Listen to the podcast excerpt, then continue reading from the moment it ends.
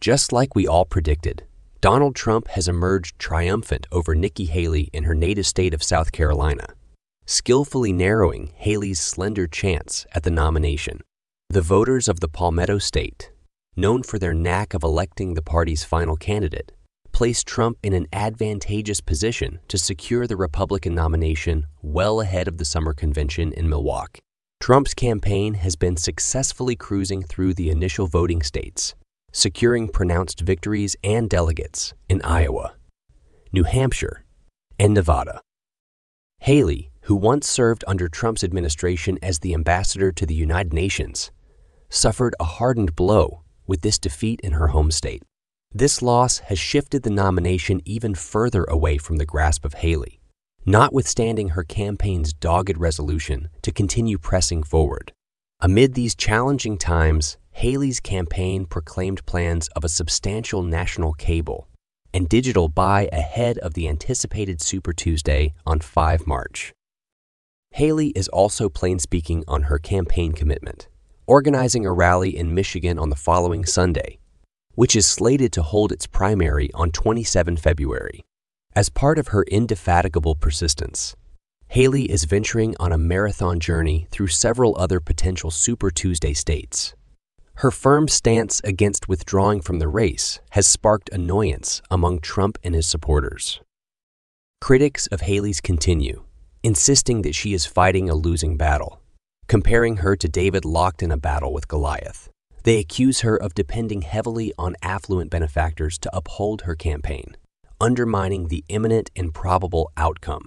Yet, despite the grand opposition, Haley's followers staunchly defend her participation in the race, viewing her as a symbol of the potential future shape of the Republican Party.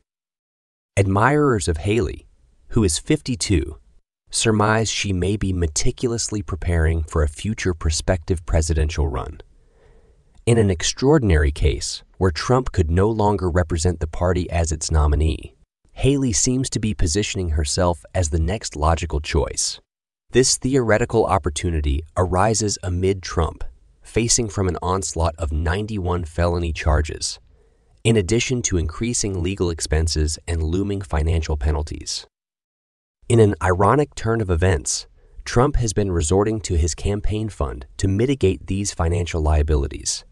Haley, during her public appearances, reminds voters that it is anomalous for a candidate to be dedicating more time to legalities than campaigning. She voices her concerns over a candidate using contributors' funds to handle their legal obligations. However, Trump's legal adversities, originating in part from claims of attempting to overturn the 2020 presidential election's results, and his perceived part in the storming of the U.S. Capitol on 6 January, have paradoxically consolidate his supporter base. In a testament to his confidence, Trump's campaign has already begun to shift focus towards the general election against Joe Biden, who appears to be set for his party's nomination, unhampered by serious primary competition. In an assertive move, Trump's team has been actively asserting control over the Republican National Committee, which is expected to remain unbiased during the primary. The day filled with political tension, was kicked off by Trump in Washington, where he delivered a stirring speech at the influential Conservative Political Action Conference, CPAC, before returning to South Carolina for a revelatory election. Night Watch Party in Columbia. The state capital.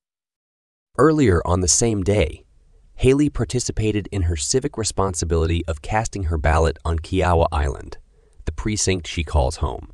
As the day drew near its conclusion, her Beast of the Southeast bus tour made a pit stop in Charleston. The evening was scheduled to conclude with Haley delivering remarks at an election night watch party, a fitting end to a pivotal day.